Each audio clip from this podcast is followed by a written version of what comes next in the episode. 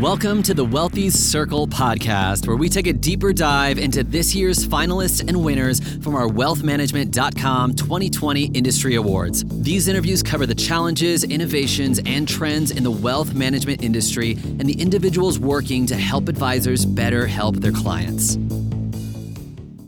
Okay, thank you very much for joining us, everyone. My name is David Armstrong. I'm the editor of wealthmanagement.com, and this is the Wealthies podcast, where we talk to finalists and winners of the wealthmanagement.com industry awards. As you know, these awards are designed to recognize the programs and corporate initiatives that are meant to help financial advisors build better businesses and better serve their clients. So today, very happy to be speaking to uh, Rob Klaproot, the Klaproot, sorry, the corporate strategy officer for Vestmark. Hi, David. How are you, Rob? I knew I was going to mangle the last name. It's Klaproot. Uh, Klaproot. Klaproot. All right. Well, sorry about that. There's, yeah, there's a lot of confidence in there. well, it's great to talk to you. Thanks very much. Vestmark, as you know, was a finalist for three, and I guess depending on how you count it, uh, five uh, awards this year uh, at the wealthmanagement.com Industry Awards. Uh, so congratulations for that. That's a it's a great showing. Thank you. Thank you. Before I, I think it's probably unlikely that a lot of our listeners and readers don't know something about Vestmark, but can you give me just a, a, a, real quick bit of a company history there, where you come from, who you serve, who your, who your uh, uh, clients are, and, and where you fit into the ecosystem? Oh, yeah, sure. Uh, so, as a company, uh, we've been around almost 20 years now. So, we're in our 19th year uh, of existence. Uh, and really early on, the, the original mission statement, which really has held despite the twists and turns that the company has made through the course of our evolution, early on, the earliest mission statement was enabling institutional caliber investments at retail scale. Uh, so early on, we had a focus on retail investors and what their needs were, and uh, really a focus on being able to, to bring investment solutions, investment capabilities that before uh, were only uh, in the realm of institutional investors or ultra high net worth and high net worth people with a lot of money to invest we wanted to be able to deliver those types of investment solutions to people with, frankly, less money. Uh, so that was the retail focus. And to this day, again, we have evolved quite a bit. The industry has evolved to be sure, uh, but that overall mission uh, has pretty much held intact. So uh, that's going back, uh, again, almost 20 years now. In terms of our clients, uh, we work with enterprises. So by that, I mean uh, very big wirehouses, very large banks, very large broker dealers, uh, large asset managers. More recently, we've had a push into uh, the mid market and smaller firms. To further that cause, we made an acquisition back in 2018 of a firm called Adhesion Wealth Solutions. Uh, they were the recipient of some of the awards, so uh, thank mm-hmm. you. I think that's part of the uh, the five count that you tallied in there. Uh, and Adhesion is, smoke, uh, focused on independent advisors uh, and some of their needs. So that's kind of the, the clients uh, and the overall mission. And then in terms of our actual capabilities, we, we do a lot of things to support the overall investment process. Uh, so there's portfolio management, there's portfolio construction, there's trading tools, client reporting tools, reconciliation tools. There's a lot of things that we do uh, in the back office uh, to drive efficiency and scale that kind of go underappreciated, but are very much required. Much of our our heritage, uh, if you will, is is focused on technology. We are inherently technologists, but over the years we've expanded our footprint of outsourced services uh, so that people can uh, look to us to provide not just technology, uh, but a broad range of back and middle office outsourced services, as well as more investment capabilities. Uh, if I think about what Adhesion is doing, they do even more than what Vestmark was doing traditionally from an outsourcing point of view in the back and middle office. And that's part of addressing the needs of independent advisors. So at a high okay. level, that's kind of what we're all about and, and uh, some of what we do. Yeah, so the and we will talk a little bit about Adhesion Wealth in a minute. The the judges recognize you as a, as a finalist for the technology provider unified all-in-one systems, which is a relatively yep. new category. And I'll tell you why that's a new category because uh, it, it seemed, you know, for a long time there, there was the idea of, uh, you know, technology was something that was stitched together, and advisors' tech stack was kind of stitched together by various providers. And and this notion of of having an all-in-one system there I guess there just weren't that many people necessarily providing that in the way that you guys do or the way that the modern financial advisor needs it. So tell me about Vestmark One and what problem that financial advisors have that you're trying to solve there. Uh, yeah, sure. And uh, when when we think about all-in-one, we tend to think about it across two dimensions. Uh, there's more, but just to, uh, in the interest of uh, simplicity, uh, there's two dimensions. So one dim- dimension is functionality. What are the functions that a financial advisor, a wealth management organization needs to piece together to support customized investment portfolios for end clients? So proposal generation, if you think of, a, of the life cycle of a client relationship, you need to understand their needs and investment goals and objectives. You need to generate a proposal. So proposals kind of kick in. Uh, you need to be able to craft uh, the target portfolio. So portfolio construction tools kick in. You have to be able to manage that portfolio and trade that portfolio on an ongoing basis. So there's a lot we do in that area. You need to report back to the client in terms of how they're doing. So there's a lot that we do around portfolio analytics, performance measurement, uh, client reporting uh, through any basically any device. Uh, we do all of those things from a functional capability in regard to supporting the client. And then there's a whole bunch of things across the back and middle office that we also do as part of that functional set of capabilities that need to come together at scale and very efficiently to support, again, uh, a large number of customized portfolios. So functionality is one dimension that we think about uh, in all-in-one platform. The other important dimension uh, are the types of investment solutions that you're driving. Um, now, we see this particularly uh, in large organizations.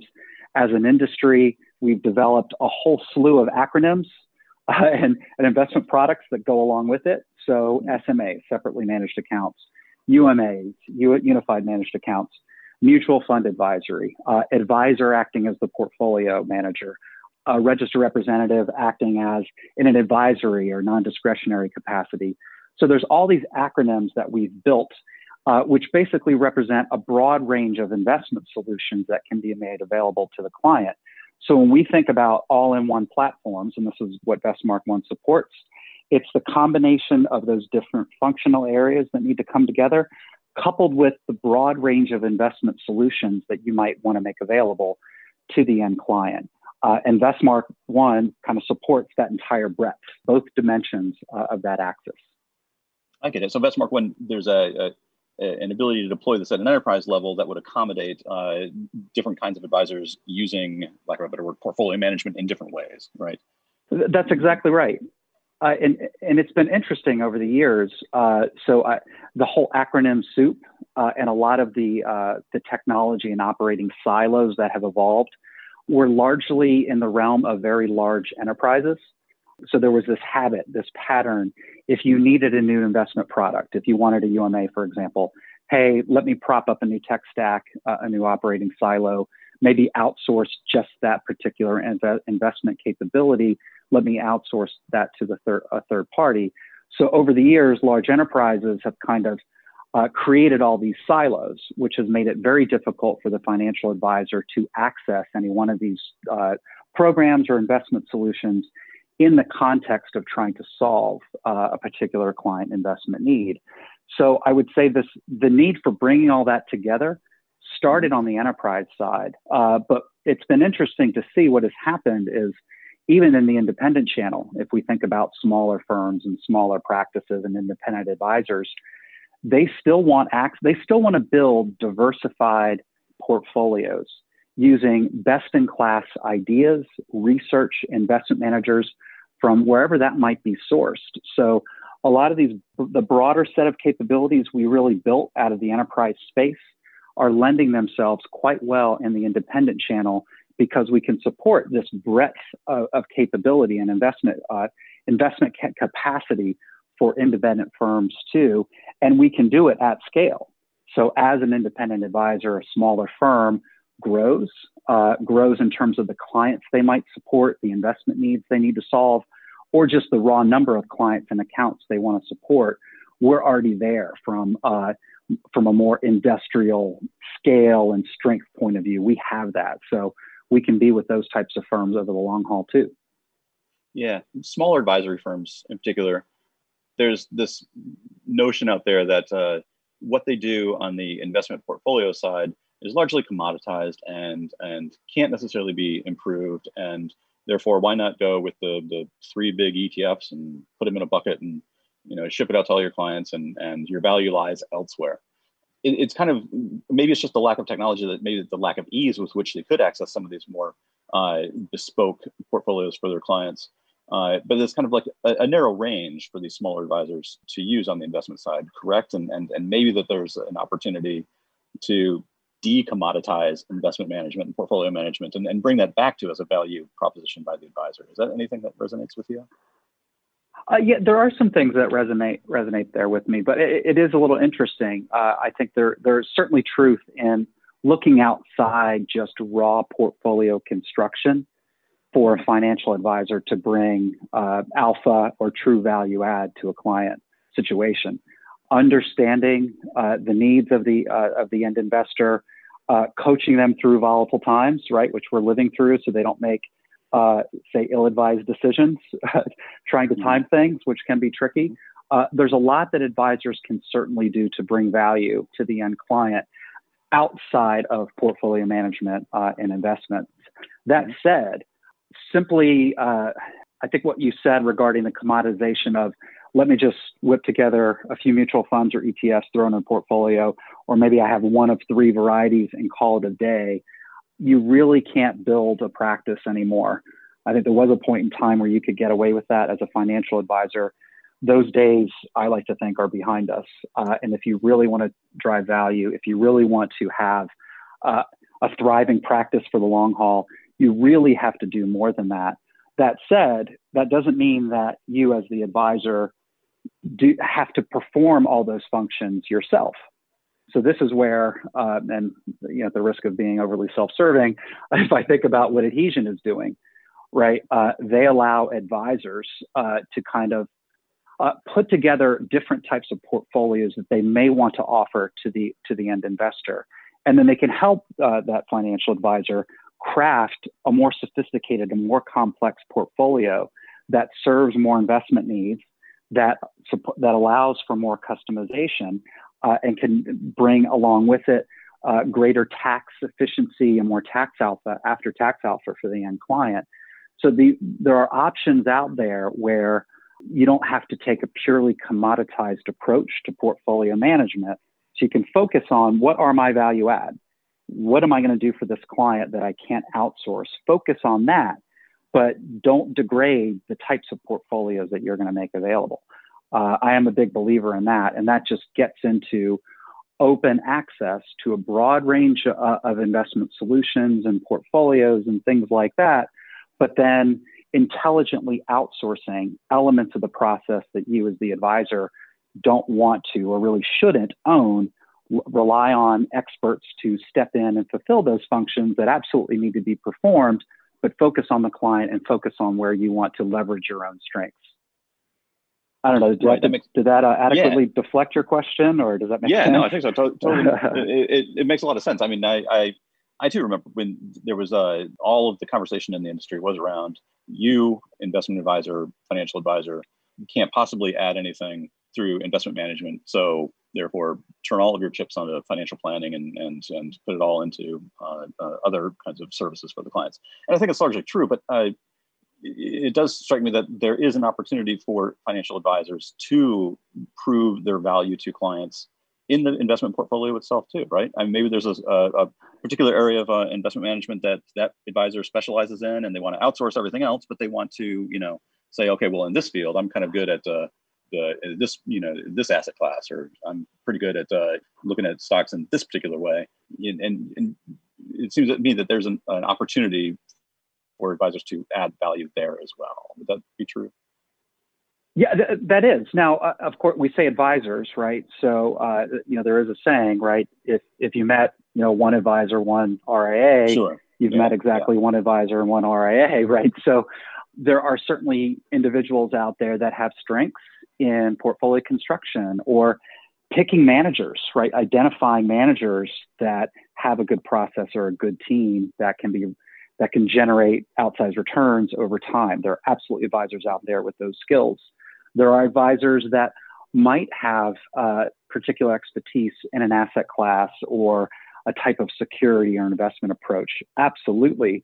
But advisors can't, you can't be all things to all people, right? You, right. You're not going to necessarily have the expertise to build a diversified portfolio, to solve all the, the types of investment needs and, and problems and challenges and goals that clients might have.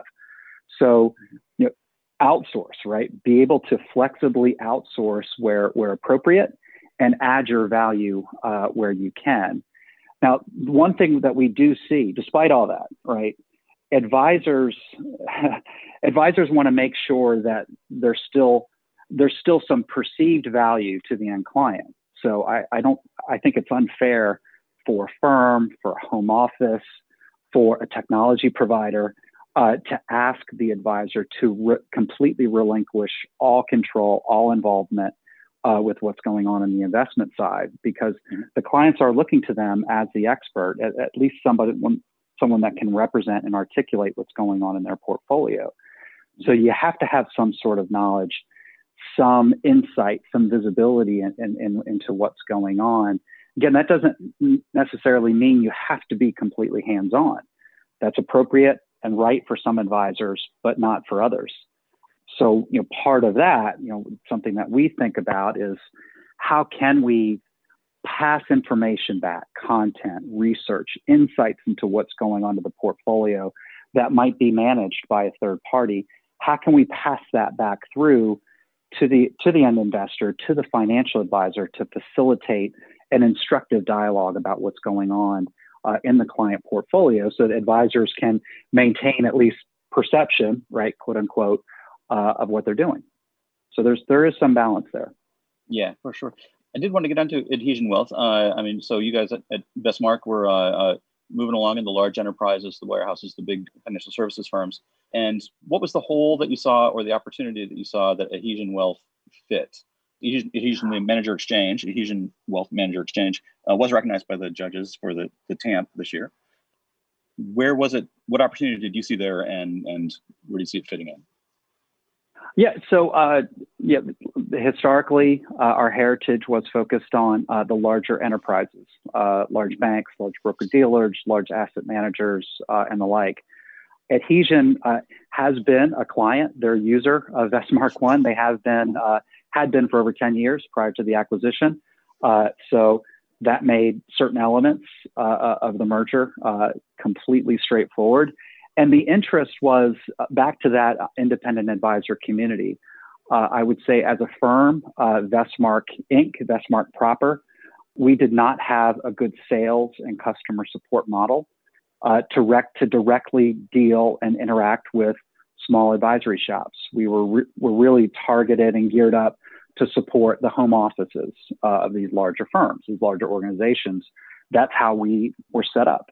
And Adhesion, because they were focused on the independent advisor advisor market, they had a sales model down, they had a client support model down, uh, appropriate to directly support uh, investment advisors, and they had a broader set of services at the ready that advisors could tap.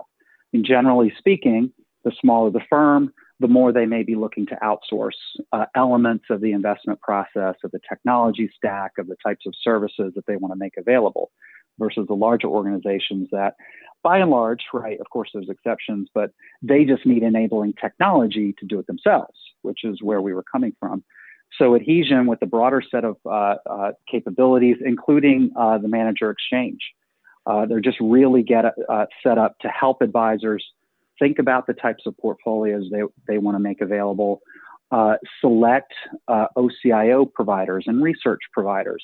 They're accustomed to doing all that. They can assist with manager due diligence, and they can really allow the advisors to focus on the client and they can run virtually every aspect of the portfolio on a go forward basis. So they had the right sales model, the right support model, the right set of capabilities for smaller independent advisors. So it's, it was Adhesion was you know us really looking for a toehold uh, into the independent advisor community, the independent advisor channel, which is rapidly growing. That was the genesis uh, or the, the, the, real interest uh, behind the acquisition. Uh, and again, the manager exchange is just uh, one example uh, of what they can do for advisors on a pretty a la carte basis. There has been, and I'm sure your audience is probably aware of this, there's been a proliferation of model marketplaces out there. And by and large, uh, it's, it's large fund complexes and ETF providers basically giving away ETF models. So you don't pay for the asset allocation, the model itself. The firms are getting compensated through the underlying vehicles.